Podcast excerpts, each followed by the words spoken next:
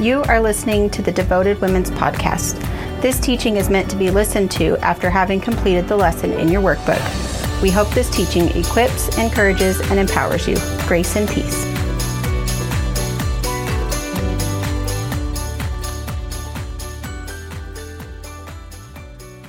Hey, everybody. So, this is a re recording of what we talked about last night. I, um, Tania was absent, and because she was not there to help me press record, I did something wrong. And so, here is a, here's a redo for you. We, we started off last night with a recap of week three since it had been a little bit since we had been together a couple of weeks. So let me just run down that real fast. So we saw in lesson three that Jesus had promised the Spirit of God would come, and he did in a mighty and indescribable way. The Spirit came on the day of Pentecost. We learned that all of the feasts in the book of Leviticus were set to remind the Israelites and all of God's children to remember their deliverance and their freedom. Jesus' work on the cross and resurrection should move his people into joy and into celebration for all of our days. We should be celebrating that salvation that we've been given. We saw that men and women were both present on the day of Pentecost, and we saw the prophecies of Joel come alive. Those present in the upper room that glorious day witnessed and were part of a pouring out of God's Spirit on all flesh. All present prophesied, or as we talked about in our lesson, spoke of the wonderful works of God. We saw Peter boldly empowered by the Spirit of God stand up and declare Jesus the Christ and Messiah, speaking just as Jesus once did.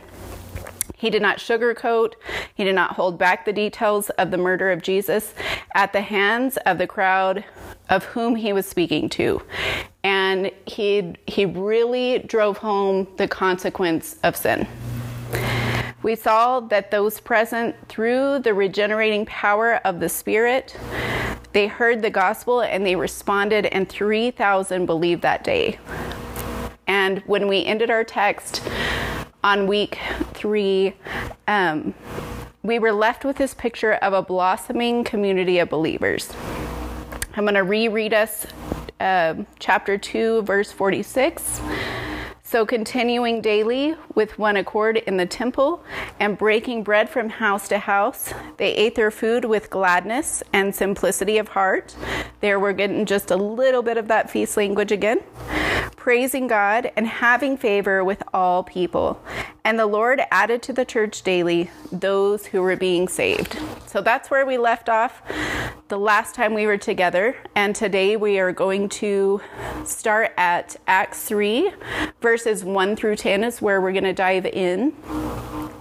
So we see Peter and John head to the temple for the three o'clock prayer service. And on their way in, they encounter what the New King James Version calls a certain man. Um, this man was lame from birth. Each day he was laid at the temple gate and would have been known by those who came to worship regularly. In verse 4, uh, or in, ver- in chapter 4, just one page over, 20, um, verse 22, we see that we get a little bit more insight into who this man was. At least we get to know his age. It tells us that he was 40 years old. So it kind of gives us this idea that this man has been at the mercy of others for a very long time. We get a good picture in the Gospel of Luke and the other Gospel books of how those who were poor and weak were treated. But the main thing that I really want us to consider tonight is that these men and um, the people that were set outside the, the temple, they were not allowed to go into the temple to worship. Those who couldn't care for themselves relied on others for their daily provision. There was no assistance from the government or charity programs like we have today. Not only were they physically weak and poor, even more so, they were spiritually weak and poor. In the book of John, we see a similar story at the sheep gate and um, the pool of Bethesda. this story gives us a little more detail of what these people, um, what their lives look like. So there was several porches in the temple, outside of the temple.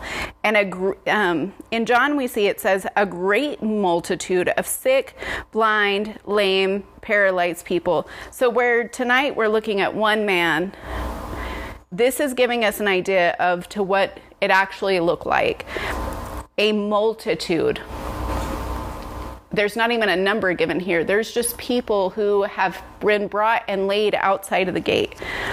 And really just take a minute to imagine that. We're not talking about a hospital here or a retirement home.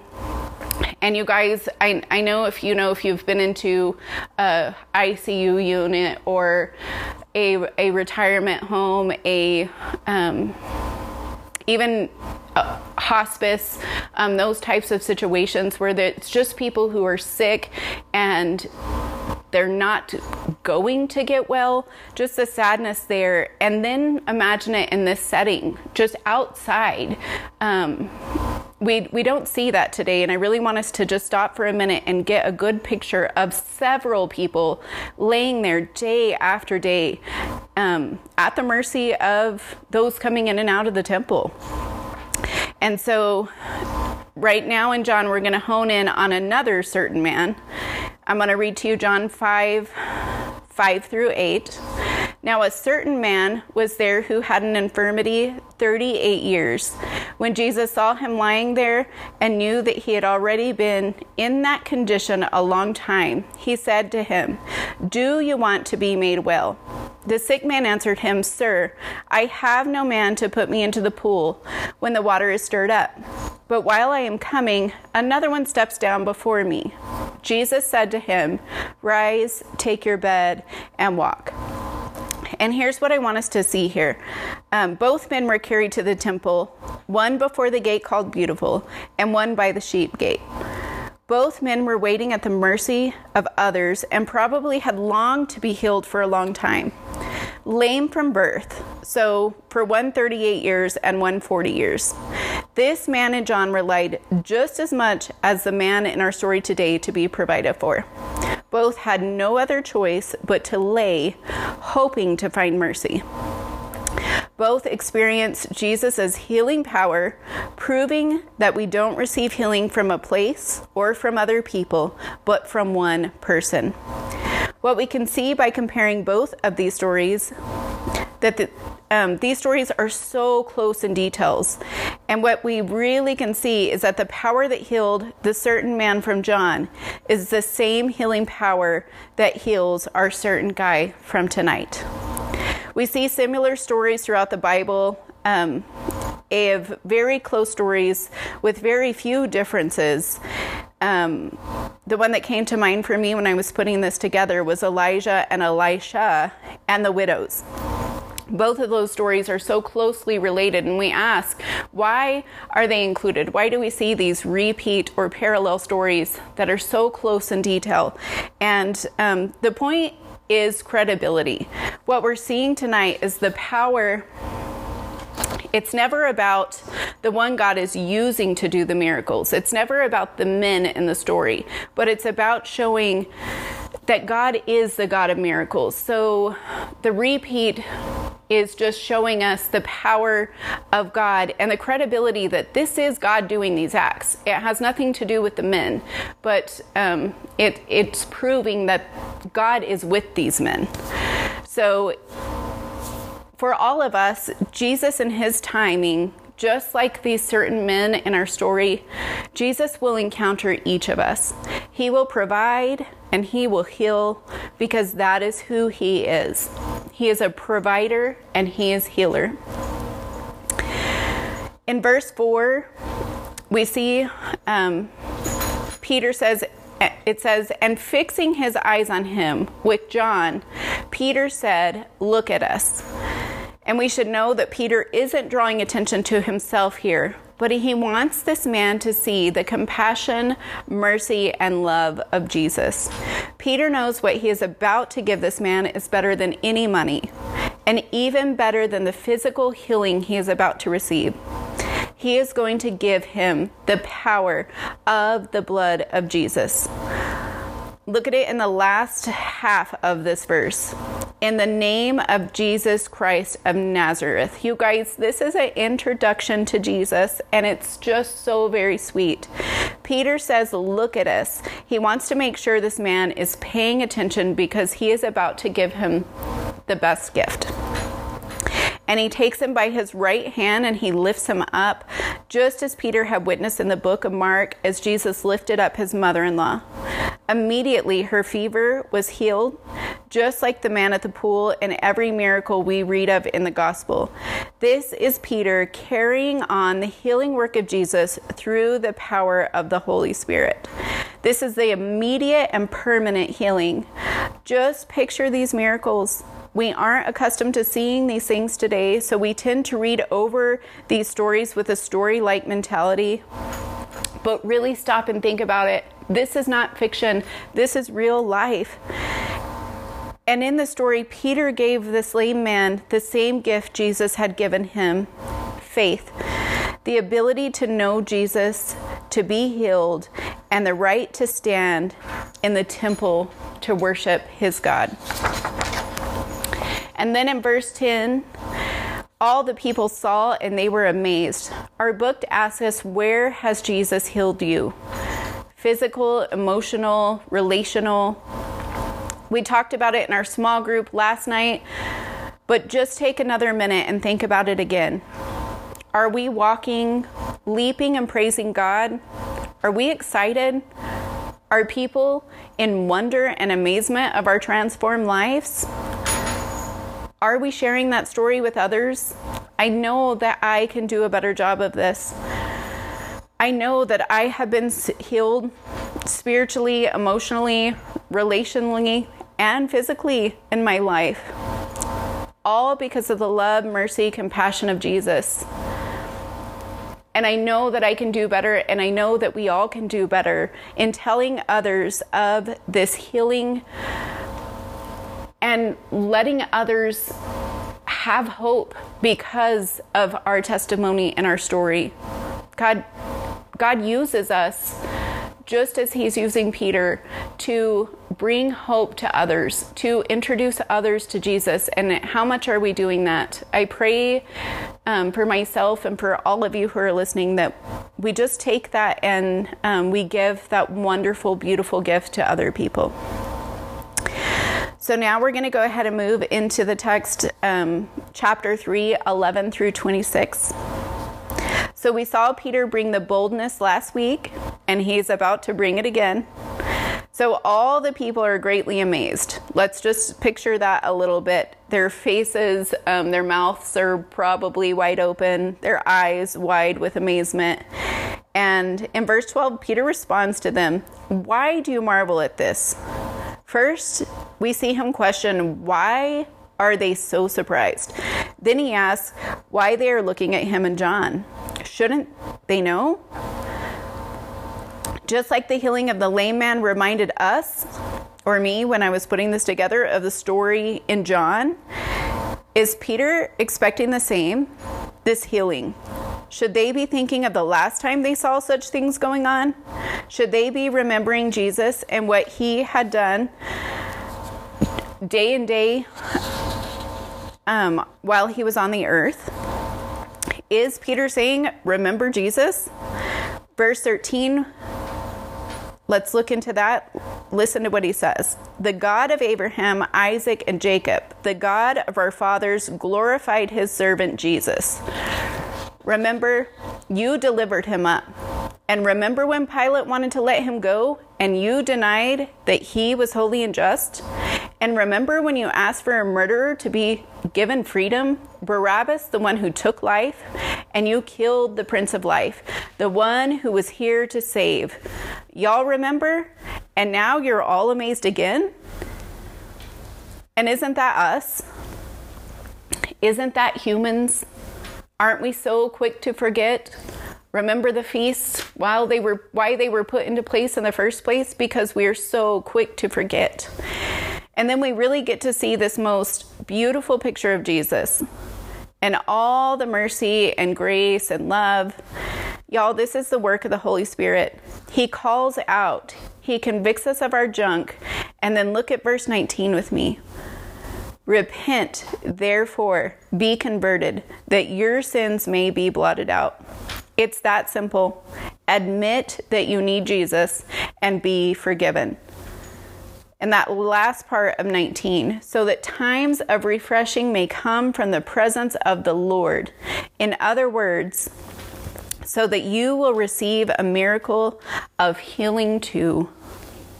It's just so beautiful, y'all.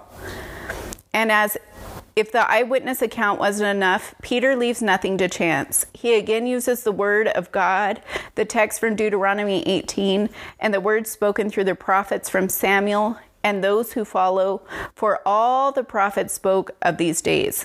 Jesus even taught this about himself in Luke 24 27. He taught the very real warning of one, recognize and believe what these verses and what these prophets say are true about him, and two, if you don't, be utterly destroyed, holding nothing back there. And then in verse 26, it says, To you first, God, having raised up his servant Jesus, sent him to bless you, in turning away every one of you from your iniquities. So much hope is here for those in the crowd and for us in this verse. Peter, through the power of the Holy Spirit, in his firm he's firm in his correction and he's also firm in his offering of the solution. Jesus takes away all our sin and gives a new birth. So now we're going to see what what goes on after this is this beautiful picture of redemption is proclaimed by Peter. Um, as we go into chapter 4, verses 1 through 12. So we've seen 3,000 added last week, and we just saw Peter give another Jesus centered, dry bone awakening sermon. And what happens? Chapter for chapter 4, verse 1 and 2. Now, as they spoke to the people, the priests, the captain of the temple, and the Sadducees came upon them, being greatly disturbed that they taught the people and preached in Jesus the resurrection of the dead. So the Sadducees are present here and they really don't like this. A little fun fact about the Sadducees um, they didn't believe in the resurrection at all. In Matthew 2 23, you can go and look that up, but they didn't believe that the resurrection was in the Old Testament anywhere. So by most of the men there, the Pharisees and the other leaders, we've we've seen over and over. They're in fear of live, of losing their power and influence. So they really want to stop the gospel news from from going out. Just as they stopped Jesus, they want to stop these men, um, Peter and John, from speaking anything about Jesus and the resurrection because they don't want to lose their power and influence. But the Sadducees just didn't believe in it at all. So um, they really don't want it to be said. So um, they didn't like the gospel when Jesus preached it, and they don't like the gospel when Peter and John preach it either. So Jesus warned the disciples of this very thing when he was with them in John 15, 18 through 27. And now we're seeing it really come to pass. Listen to what John 15, 18 through 27 says. If the world hates you, you know that it hated me before it hated you. And if you were of the world, the world would love you I'm, the world would love its own. Yet because you are not of the world, but I chose you out of the world, therefore the world hates you. Remember the word that I said to you A servant is not greater than his master. If they persecuted me, they will also persecute you. If they kept my word, they will keep yours also. But all these things they will do to you for my name's sake, because they do not know him who sent me. If I had not come and spoken to them, they would have no sin. But now they have no excuse for their sin. He who hates me hates my Father also. If I had not done among them the works which no, no one else did, they would have no sin. But now they have seen and also hated both me and my Father. But this happened that the word might be fulfilled which is written in their law They hated me without a cause. But when the Helper comes, whom I shall send to you from the Father, the Spirit of truth who proceeds from the Father, he will testify of me. And you also will bear witness, because you have been with me from the beginning. And this is just the beginning of this, guys. Um, we're going to see it continue to go on. And now we're getting a better picture of what Tanea covered in week one. This is why Jesus tells them to wait. To wait to go and tell people of the beautiful, life saving, transforming, healing um, good news of the gospel because he knew what they were up against. Look at verse 8. Then Peter, filled with the Holy Spirit, said to them, Rulers of the people and elders of Israel, this miracle that has just been done, he is the one who has healed this man, the Jesus in which you rejected. This is his work. See, the work that Jesus has called these men to do is exactly what he came to do on this earth. Jesus was baptized in John. Um, baptized by John in the book of Luke, chapter 3, 21 through 22, and received the Holy Spirit's power. If we turn just a chapter over to Luke 4, Jesus reads from the book of Isaiah. The Spirit of the Lord is upon me because He has anointed me to preach the gospel to the poor. He has sent me to heal the brokenhearted, to proclaim liberty to the captives, and recovery to the sight of the blind, to set at liberty those who are oppressed, to proclaim the acceptable year of the Lord.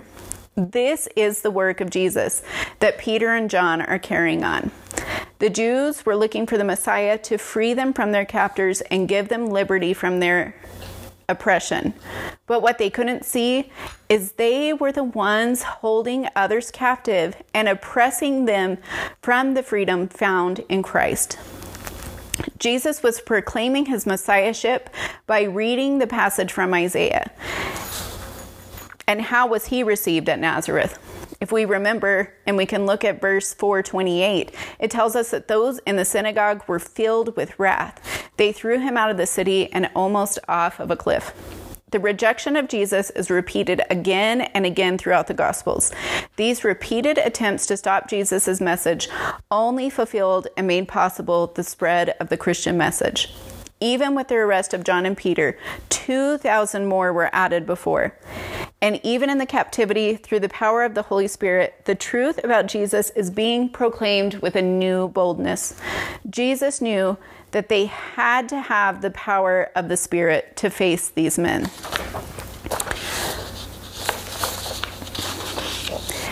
Now let's move into 413 through 31.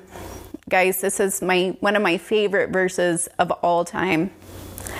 Now, when they saw the boldness, when the leaders saw the boldness of Peter and John and perceived that they were uneducated and untrained men, they marveled and they realized that they had been with Jesus. Just like in Genesis, not only did God give Joseph the ability to interpret dreams, if you studied with us the book of Genesis, if you'll remember just this powerful story of um, Joseph and he's in the prison and he's called up to interpret dreams. But what we really, what I really want us to see here with Joseph is the wisdom to make a plan that would keep a country, an entire country, alive during a seven year famine. Those who knew Joseph and were under him must have known that he had been with God. The work of God in our lives should leave people marveling at our lack of education and formal training, our boldness in our ordinary lives on a worldly standard. It should scream the presence of Jesus and the empowerment of the Spirit in our hearts. It should reflect in our homes, at our jobs, in sickness and in death, the godly wisdom that outshines all degrees, all schools, even Bible schools, all the years of experience. May people see us and know that we have been and live with Jesus, even if they don't like it. These men couldn't deny the credibility of Peter and John's work through Jesus, but they would not accept it either. This miracle, this man who had been healed is standing right in front of them. And they can't deny that the healing has happened, but they will not accept it. It's so sad to see people have an encounter with God, to see his miraculous work with your own eyes and still love the world so much that you refuse freedom and not only refuse it, but forbid it for others. That's exactly what's happening here. So we see tonight Peter and John, tonight, it's the morning. Peter and John went to pray. When they arrived, they met a man and healed him in the name of Jesus. Peter preached another spirit filled sermon, and because he did, he was arrested. Him and John stood before the same council that put Jesus to death on a criminal's cross, knowing he was innocent. Um, this council threatened them to stop telling people about Jesus. Peter speaks with great conviction and again just pours out the truth. I love seeing that Peter is never again going to deny the truth, the big T truth that was living inside of him. And then we get to see again this community because when John and Peter arrive back home, what do they do? They run to Jesus and their fellow believers. Like last week when we got a glimpse of this community, now we're getting another layer of what it looks like, but this time in times of trial. Um, Peter and John are released and they tell their companions what was said to them. And in verse 24, we see this community's response. It says, They raise their voice to God in one accord. They raise their voices. They audibly are praying together in one accord. They worshiped and they recognized God as sovereign and worthy to carry out all plans. And they asked for boldness. And I really just want to talk about this word just a little bit as we're wrapping up. We've been using it a lot in the last couple of weeks, and I want us just to really grasp what that means. And I think the best way to st- describe it is they ask for boldness or the ability. Um, so, what does boldness look like? Courage, strength, faith, trust. Um, how about to fear God and not man? And the answer is yes. And the beauty of it, you guys, is when we pray for spiritual things, for spiritual gifts and power to do what God has called us to do. Um, God just loves to pour these types of things out over his children. And that's exactly what we see. We see God respond in the last verse for tonight. Tonight, I keep saying that now, this morning, in the re recording. Verse 31. Let's read it together. And when and don't miss that. And when they had prayed, the place where they were assembled together was shaken, and they were filled with the Holy Spirit, and they spoke the word of God with boldness. I hope this message encouraged you, and um, I'm so excited to see what is going to come next week and every Monday after. Um, we love you guys. If you didn't make it, know that we missed your faces and um, we just can't wait to see you and be together as a community, just like here that we're, we're seeing in Acts. We love you guys. Um, stay safe. See you later.